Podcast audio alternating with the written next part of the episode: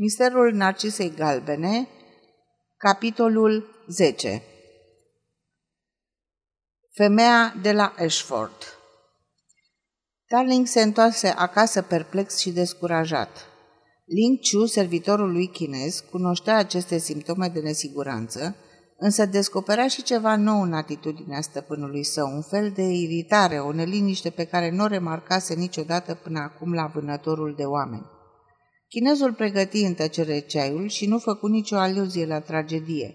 Așeză măsuț alături de divan și se retrase. Ling Chu, îl opri Tarling, îți aduce aminte de hongul pe care îl lăsau în urma lor inimile ușoare când comiteau vreo crimă? Da, stăpâne, mă amintesc foarte bine, spuse Ling Chu calm. Era o propoziție scrisă pe hârtie roșie. Se puteau cumpăra și de la magazin, ca amintire. Mulți le cumpărau într-adevăr, Semnul inimilor ușoare a fost găsit și în buzunarul omului asasinat. Ling Chu îl privi în ochi fără să clipească. Stăpâne, omul acela cu fața albă n-ar fi putut să aducă chiar el semnul din Shanghai? Era turist și turiștii cumpără tot felul de lucruri absurde. Posibil, zise Tarling, m-am gândit și eu la asta. Totuși, de ce să fi purtat semnul cu el în noaptea asasinării sale? Stăpâne, de ce credeți că a fost asasinat? Tarling zâmbi. Vrei să spui că întrebarea mea e la fel de fără răspuns deocamdată ca și a ta. Bine, poți pleca, Linciu. Pentru moment, grija cea mai mare era să o descopere pe Odet. Răsuci problema pe toate fețele, descurajat de improbabilitatea soluțiilor la care ajungea. De, aceea, de ce acceptase Odet Rider un post modest la magazin, când mama sa trăia în lux la Hertford.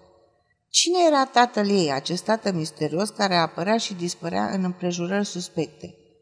Ce știa despre toată povestea Sam Stay? Ura acestui om pentru fată era ciudată. La simpla rostire a numelui ei revărsase puhoaie de venin. Darling întinse mâna să ia ceașca de ceai când Ling Chu intră în cameră. Omul treazi aici, aceste cuvinte îl anunțau pe Whiteside, care aducea cu el ceva din vitalitatea care i-a atras porecla chinezului. Ei bine, Tarling, zise inspectorul scoțându-și carnetul, mă tem că cercetările mele în legătură cu domnișoara Ryder nu sunt prea fructuoase. Totuși, se pare că mai multe tineri au plecat spre continent în ultimele zile. Și niciuna nu corespunde cu descrierea Odetei Ryder, întrebă Tarling, decepționat. Asistentul clătină din cap. În ciuda eșecului aparent, era clar că descoperise totuși ceva de vreme ce nu era prea supărat de insuccesul mărturisit. Ai descoperit ceva?" sugeră Tarling. Whiteside făcu un semn afirmativ. Da, am auzit o poveste curioasă. Vorbeam cu controlorii de bilete pentru a încerca să aflu ceva.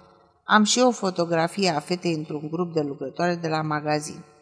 În timp ce vorbeam cu unul dintre controlori, a venit un inspector de la Ashford, anunțând că expresul continental a avut un accident în noaptea crimei. Da, parcă am auzit ceva, dar aveam altele pe cap. Ce s-a întâmplat? O camionetă cu bagaje care era pe peron a alunecat între două vagoane și unul dintre ele a deraiat. Singurul călător accidentat a fost oarecare domnișoară Stevens, a făcut o comoție cerebrală și a fost dusă la spitalul Cottage. Fica inspectorului feroviar e asistentă medicală la acest spital. Ea a povestit că, înainte de a-și reveni, domnișoara pomenea numele lui Lane și a lui Milborough.